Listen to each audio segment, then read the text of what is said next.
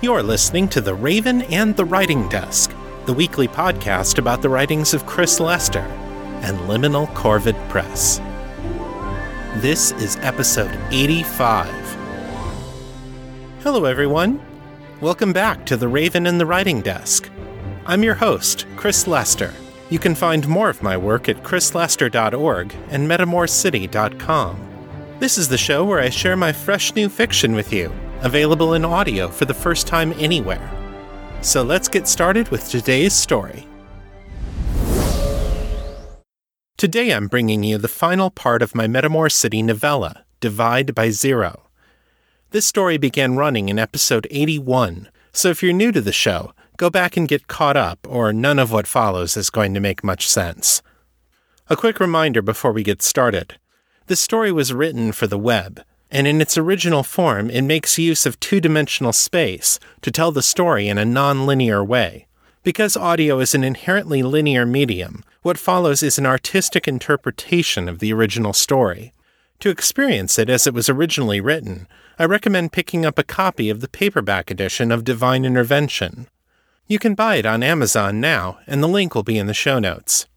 Now let's get to the story recap, which will contain spoilers. Hallie Carmenos is a brilliant young theoretical physicist who's developed a new model for how space and time interact with the ether, the realm of magic. Her flatmate, Sophie Gallagher, is a sociologist studying human sexual behavior. In the last week, both of them have encountered a mysterious figure who calls himself Septimus Octoginta, a riddle that contains the clues to his true name. Septimus is a manologist and mathematician with strange personal powers that Hallie doesn't understand. He has seen a flaw in Hallie's model, and he's willing to help her fix it, but the knowledge will come at a price, because she will never again be able to see the world as she once did. Through a series of experiments, Septimus showed Hallie that it was possible to actually see mana moving at the level of the individual thaumaton particles. Hallie has a vision of a thaumaton changing from one type to another, something that is supposed to be impossible. Not only that, but the particle undergoes many different transformations simultaneously, even though at the end of the process they only observe one result. As she sees this, Hallie is reminded of a fringe theory proposed by some radical physicists that the universe is not following a single path through time, but that it is constantly branching out into different timelines, different possibilities, there is not one universe, but an ever increasing number of alternate realities, split apart by decisions and choices both great and small. In addition to the dimensions of time, space, and ether, there is another dimension Hallie needs to incorporate into her model the axis of probability, which describes the splitting of the timeline into new realities. But even more important than the effect on her model is the effect on Hallie personally. According to Septimus, she can actually see the alternate timelines before they happen and choose which paths she wants to follow. What Hallie will do with this newfound knowledge remains to be seen.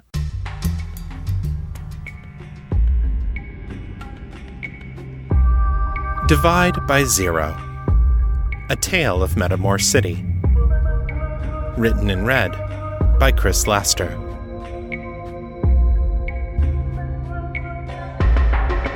Part 5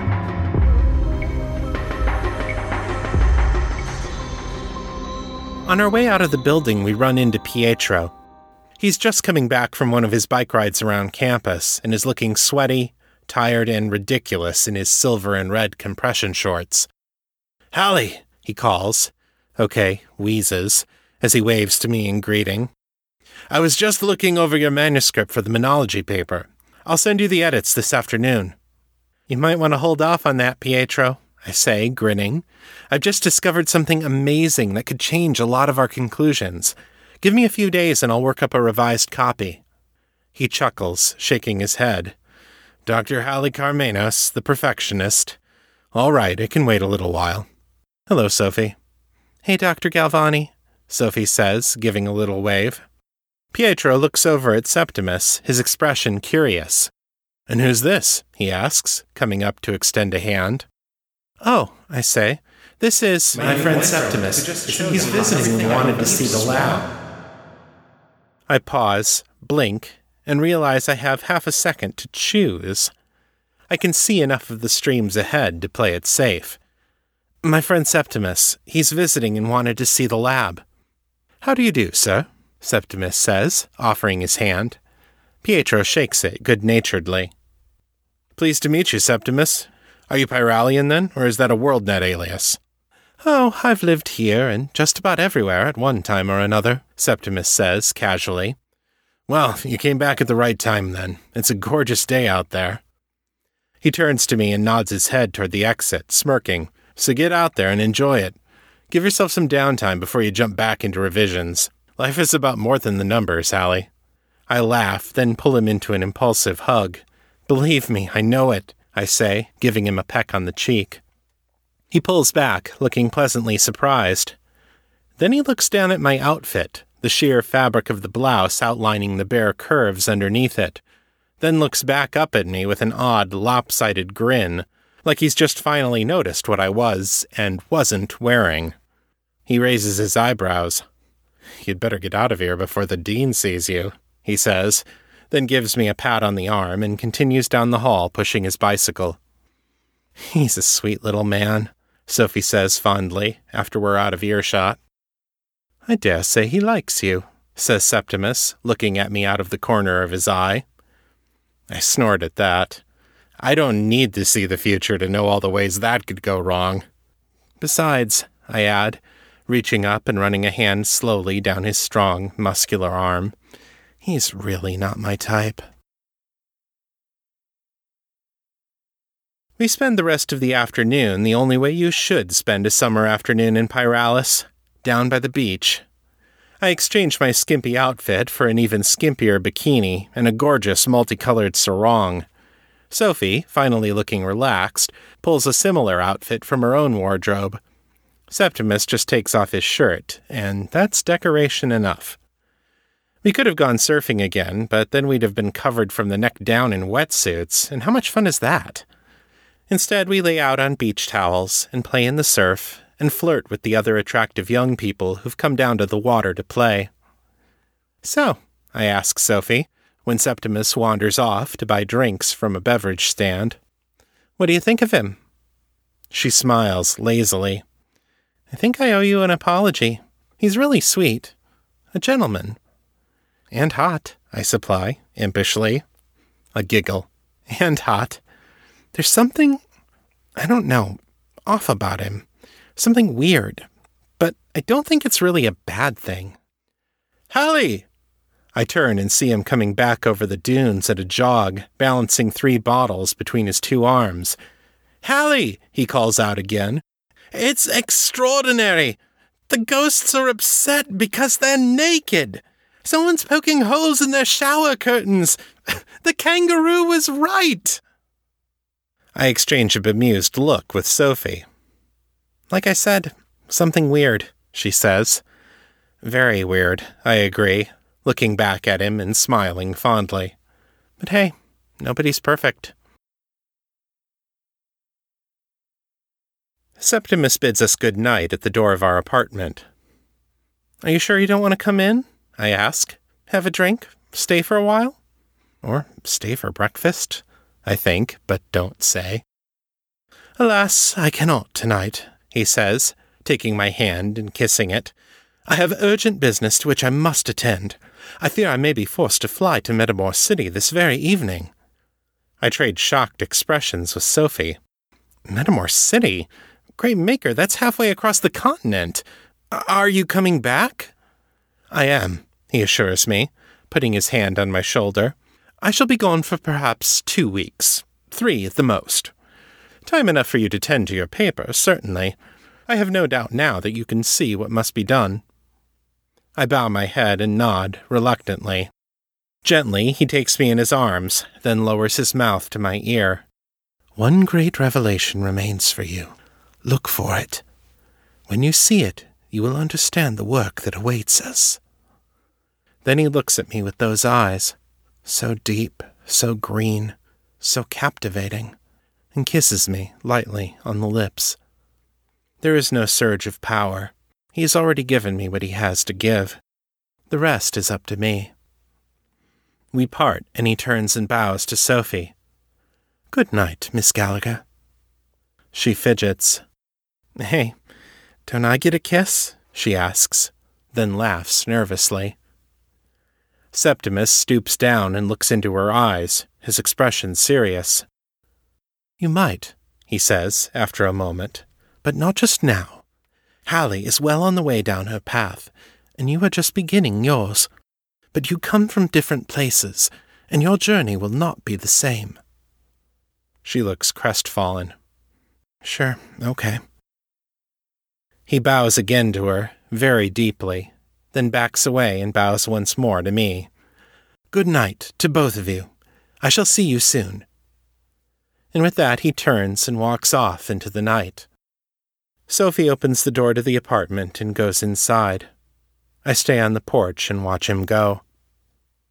Sophie's sitting on the couch when I come in, hunched over, staring blankly at the coffee table. I sit down next to her. You okay, Soph? She shrugs one shoulder. It's funny, she says, her tone hollow. I've been with a lot of people, and I've been turned down by a lot of other people, she adds, laughing a little. It doesn't last. But it's been a long time since I felt that bad about being rejected. I don't even know why it bothers me, but it does. And no offense, Hal, but usually, between the two of us. She stops and shakes her head. I'm sorry. There's no way I can finish that sentence that isn't going to sound bitter and jealous. That's not fair to you. She looks over and puts her hand on my arm. I'm sorry. You're a good friend. You deserve better than that. I reach out and touch my hand to her face, a strange feeling welling up inside of me. So do you, I say softly. I look into her face for a long moment. Then, then I give her a warm, sisterly hug and close. Go to bed. You're a good friend too, Sophie. I blink, smile, and choose.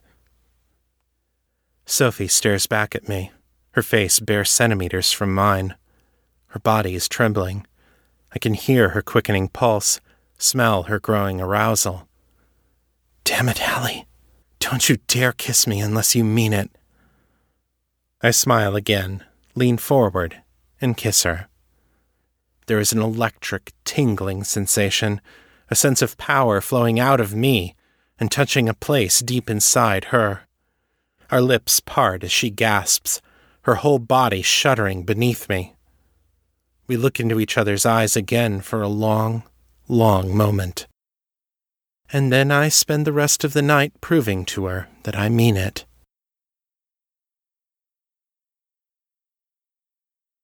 Sunday, June 27th. The next ten days were a time of wondrous discovery as Sophie and I grew in intimacy and learned to use the gifts that had been awakened inside of us. We will stand on the deck of a skyship, watching as it nears the massive towers of Metamor City. I sit in my chair, looking up at the ceiling, watching as time flows around me, out of the past and through the eternal present into the uncertain future. To my surprise, Septimus's absence was actually a blessing, since it gave us time to explore the new dimensions of our relationship without the constant distraction of his presence. I will hold my firstborn son in my arms, smiling down at the face that looks so much like his father's. It is more than memories or dreams, but not quite like being in several places at once. Oh, gods, Sophie cried one night as we made love in her bed, which was the wider of the two for obvious reasons. Now is always with us, for it is the only point at which the choices can be made. Shadows will stir in the spaces between worlds as the barriers weaken and crack. At first, I thought I had simply brought her to her peak, but then she cried out, I could see it! I could feel it!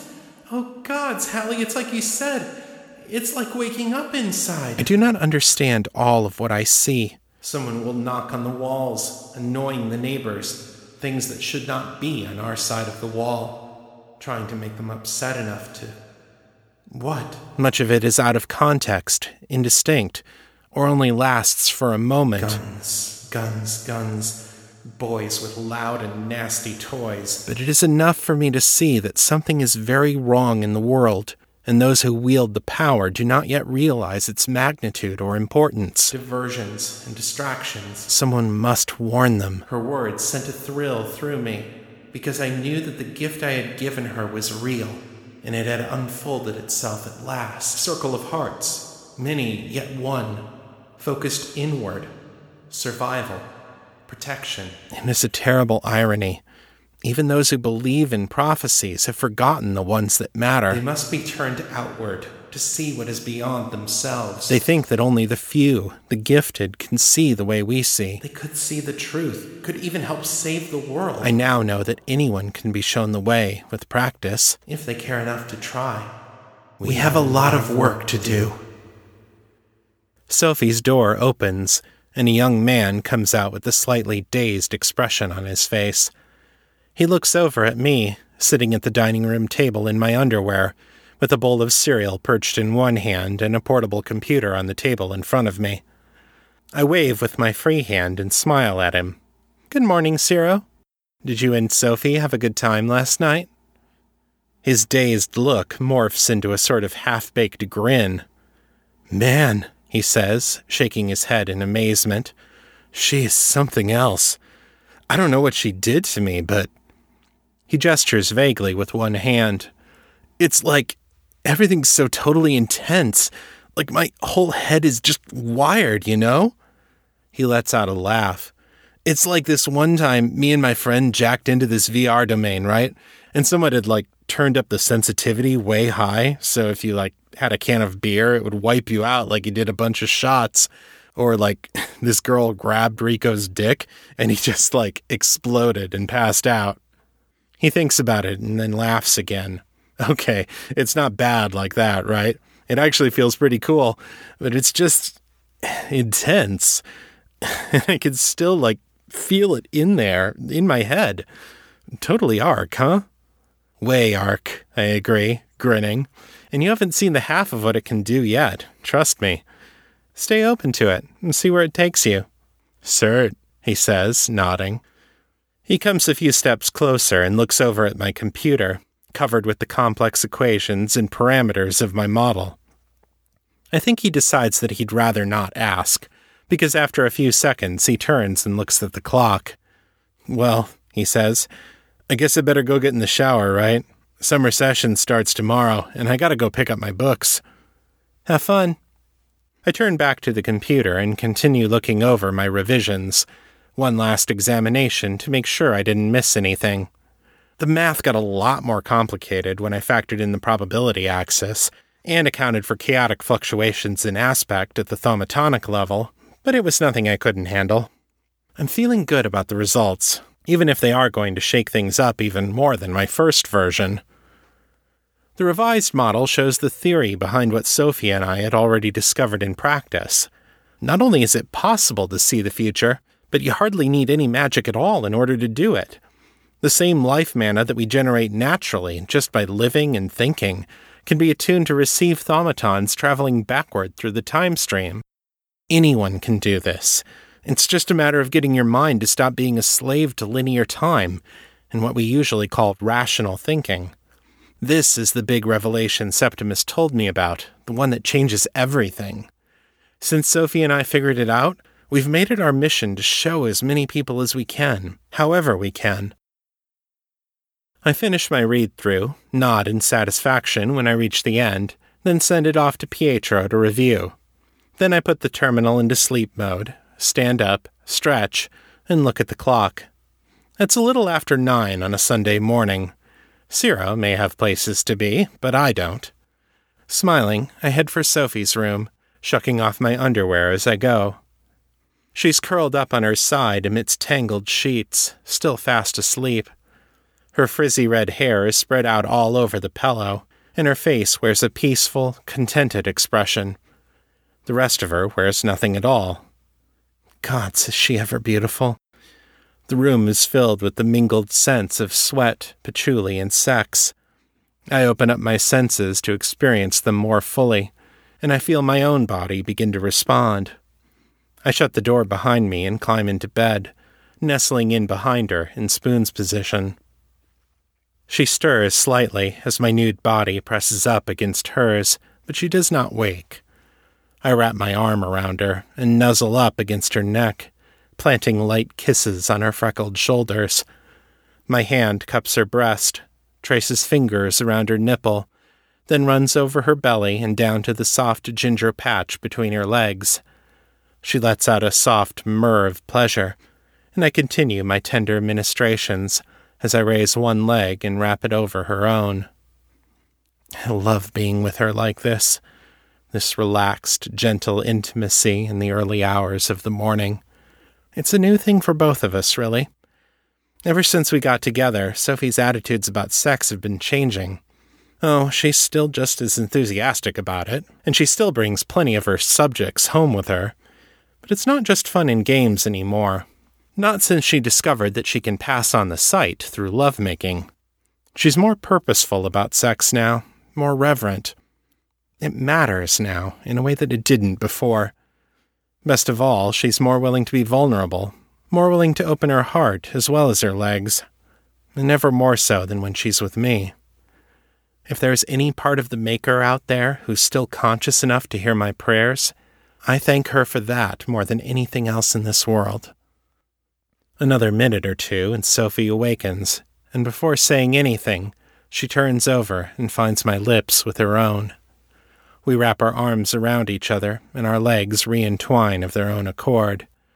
Sophie runs her thigh deliberately back and forth between my legs, inflaming my own passion, as my enhanced sense of touch amplifies the sensation. My hold on her tightens, and I kiss her harder, then lower my head to suck hungrily at the nipples of her soft, full, beautiful breasts. Hmm, she purrs happily, running her fingers through my hair. I thought it must be you, but I wasn't sure if this was now or then, or maybe tomorrow. My mouth releases its hold on her teat with a pop, and I smile up at her. Yesterday, today, and forever, I say, coming up for another kiss. Then I shift position and thrust my hips, bringing my sex into contact with hers and making her gasp with the sensation. Now fuck me silly, gorgeous. She's all too willing to comply. Some time later, as we lay wrapped in each other's arms, Sophie's head on my shoulder, I ask, So, how did things work out with Ciro? She makes a non committal sound, I'm not sure yet. He's open to the idea that there's more to the world than what we see, but I don't know if he has the drive to really see it through. I wouldn't be surprised if he gets scared the first time he really sees, and then backs away from it. I guess that wouldn't surprise me either, I agree. Still, if we're really going to change the world, it's going to take all kinds. All we can do is make the offer. Yeah, she giggles. It's like proselytizing except we aren't really trying to get them to join anything. More like they're part of this big, sleeping flock of sheep that's penned up inside a cave, and we're dragging him out to the entrance and showing him the sun. Oh, good analogy. I pause, then plant a kiss on her forehead. Though I wonder what it says that you're taking these sheep to bed with you. I mean, I've heard what they say about Southmorans, but she sputters in outrage, then flips over and silences me with a kiss. I let myself be silenced, and after a moment she lifts her head and gives me a mock scolding look. You just worry about teaching the ones you can reach through their heads. You're the physicist, that's your department.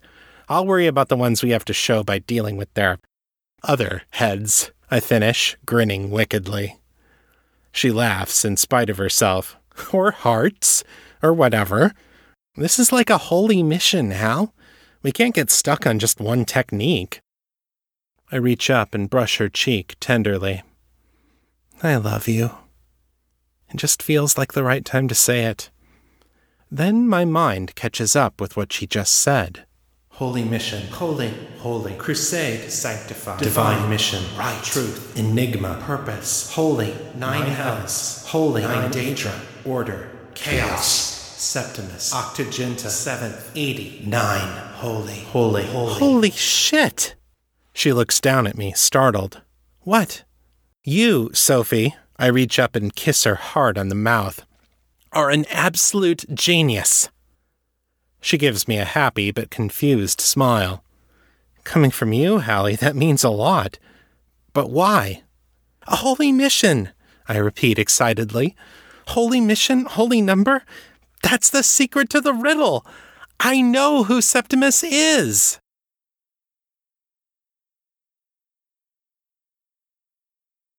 Pietro looks up With disappointment, submit my resignation. and lets the papers fall onto his desk. Thunk stone in the pool. Ripples, repercussions, waves. Goodbye. Hallie, Halle, he says. Hallelujah. Halcyon equals kingfisher, nesting bird, tranquil, peaceful, building a home. what am I supposed to do with this? Do your duty. Do, what you do, like you know what you're doing. He gestures at the manuscript in front of him. Woman, you script. Woman, you script. You right. You so right. For me, Sophie. Not only have you completely reversed our conclusions, Conclusions. Nothing concludes, nothing ends, nothing dies, but is born again in chaos. The world renewed in fire. but you seem to have invented a completely new discipline of mathematics in order to describe this new model. if I wanted to. Long legs look good on the runway. Run, run as fast as you can to me. Assuming it even works, it will take months to find someone else who can even understand what you've done well enough to confirm the validity of these equations. And. As for your broader conclusions, he sighs and shakes his head. for a break in the crystal so frail and perfect. I don't see any historical evidence that prophetic ability is as widespread as you suggest. you open up your eyes, but you won't. He holds up his hands, palms outward. I'm not saying that you're wrong, You think so? Hope so. Need to be so. but we can't go to the reviewers with something like this unless Less we tell them, the happier they'll be. Mary. Mary blindness. you can build up the foundation of your Foundation of the argument first unless with the people who will be able to examine it properly. Look, I am, but you aren't. let's go with the earlier Early draft stages, Army signs and portents of the coming storm on the horizon. and submit it to Manology like we planned. If you aren't comfortable with our earlier conclusions about divinatory fields, then we can take that part out and focus on the areas where we were able to test the model empirically. Empirical, more impertinent, impervious. No. But I think it would be best if you pursue this revised Revision, model Revision. See again. only after we've established the more limited version in the literature. First person, old books. First people, holy books. Garden of paradise, man and woman, surrounded by perfection, order, entropy held back. By what? By nine stars, jewels of unearthly power, sorts of And shown that it stands up to the test of peer review. He shouldn't. Bringing doom, order cracks, Doom. stars lost, Doom. seas rise, Doom. Chaos reigns. but stars endure, scattered, hidden, waiting to be found. Hallie? For world's end, the world, or destroy it. Indeterminate. Hallie? Oh, is he done talking now? Okay. Do what you think is best, I say, pulling my focus back to now. You have my earlier draft on file. Make whatever changes you think we should make, and then we can submit it. I need to focus on the work ahead of me. He nods slowly. All right, he says. If I may make a suggestion, though. I nod. Take a break, he says, pleadingly. Go on vacation. Forget about the work for a little while. I've seen mathematicians before who got so deep into what they were doing that they got wrapped up in their own heads. Mathematics is powerful, but not everything it can describe is actually real. Sometimes people forget that, and they drive themselves crazy chasing numbers that have nothing to do with the world we live in. He reaches up and takes my hand. Don't let that happen to you. Take some time to connect with the world again, to step back and see things as they are, not just as what the equations say they are. I smile and squeeze his hand.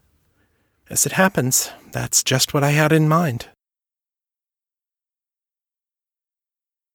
Sophie and the one who calls himself Septimus are waiting for me down the hall. Any luck?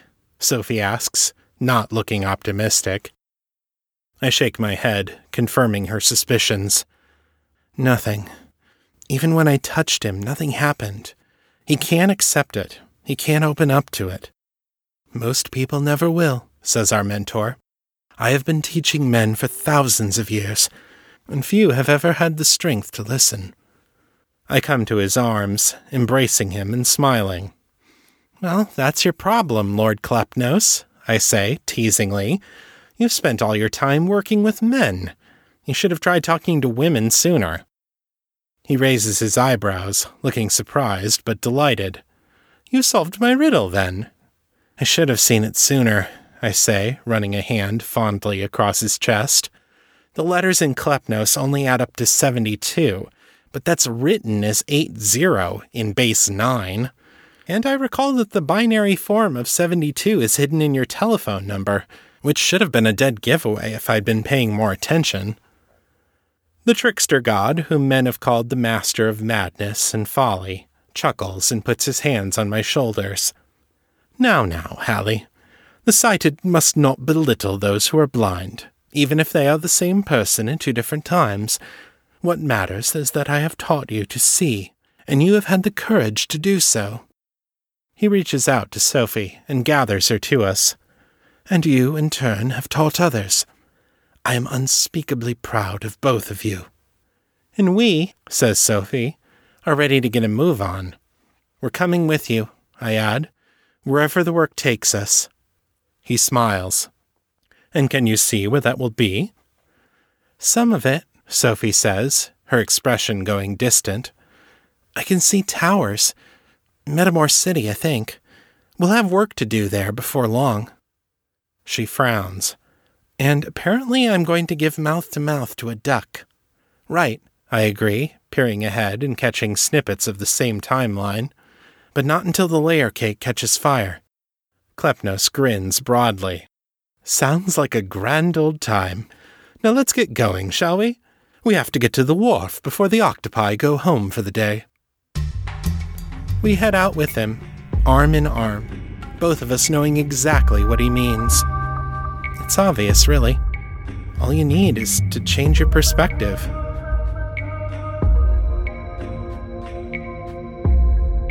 And that's the end of Divide by Zero. I hope you enjoyed it.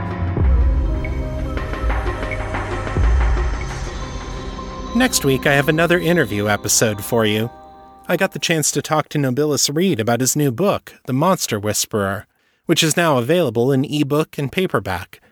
We had a great conversation, and I'm looking forward to sharing it with you. I also have two more interviews currently lined up. On January 21st, I'm talking to Jared Axelrod, author of the outstanding podcast, The Voice of Free Planet X, which is about to launch its third season. Then, on March 4th, I'll be welcoming back Philippa Ballantine, who is preparing to release a new novel called Immortal Progeny. I'd love to get your input on these interviews, so if you go to the Fans of Metamor City group or my Facebook author page, you can post your comments in the official Facebook events for these interviews. If you have a question you'd like me to ask them, post it there, and I'll incorporate it into our discussion. The links to the event pages will be in the show notes. Now it's time to check in on my writing endeavors.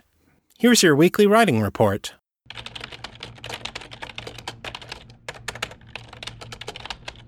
I wrote 5,469 words this week, over the course of 6.75 hours, for an average writing speed of 810 words per hour. As of Friday night, when I'm writing this script, I've gone 60 days without breaking my chain. I spent six of my seven writing days this week working on The Lost and the Least. I'm now near the end of chapter 45, and the manuscript is over 148,000 words. This one's going to be a bit longer than I anticipated, because I'm still in the early stages of the final act, but I'm still hopeful that I can finish it by the end of January. Over on the Patreon campaign, I have some new bonus artwork for our $3 a month patrons and up. This is the concept art that Ben Clifford created for Misty Halloway. So if you want to see what Misty looks like after her rift transformation, now you can. Becoming a patron is the single best way you can support this podcast and help me to keep making it. And it's easy. All you need is a PayPal account or a credit card. Just go to patreon.com slash author Chris Lester, check out the reward levels, and make a monthly pledge. You'll get a custom RSS feed with behind the scenes author commentaries, as well as access to bonus artwork and other cool stuff. And if you're already a patron, thank you so much for your support. If you'd like to share your thoughts about the show, send your comments in text or audio to metamorcityfeedback at gmail.com. To leave a voicemail, dial area code 641 715 3900, then enter extension 255082, followed by the pound sign. My Facebook is at facebook.com slash author Chris Lester. The fan group is Fans of Metamor City on Facebook, and my Twitter handle is Etherius, E T H E R I U S. If you like this show, take a minute and leave me a review on iTunes. It really makes a difference in helping new people find the podcast. That's all for this week. I'll be back next time with my interview with Nobilis Reed. Until then, keep it on the bright side. This is Chris Lester, signing out.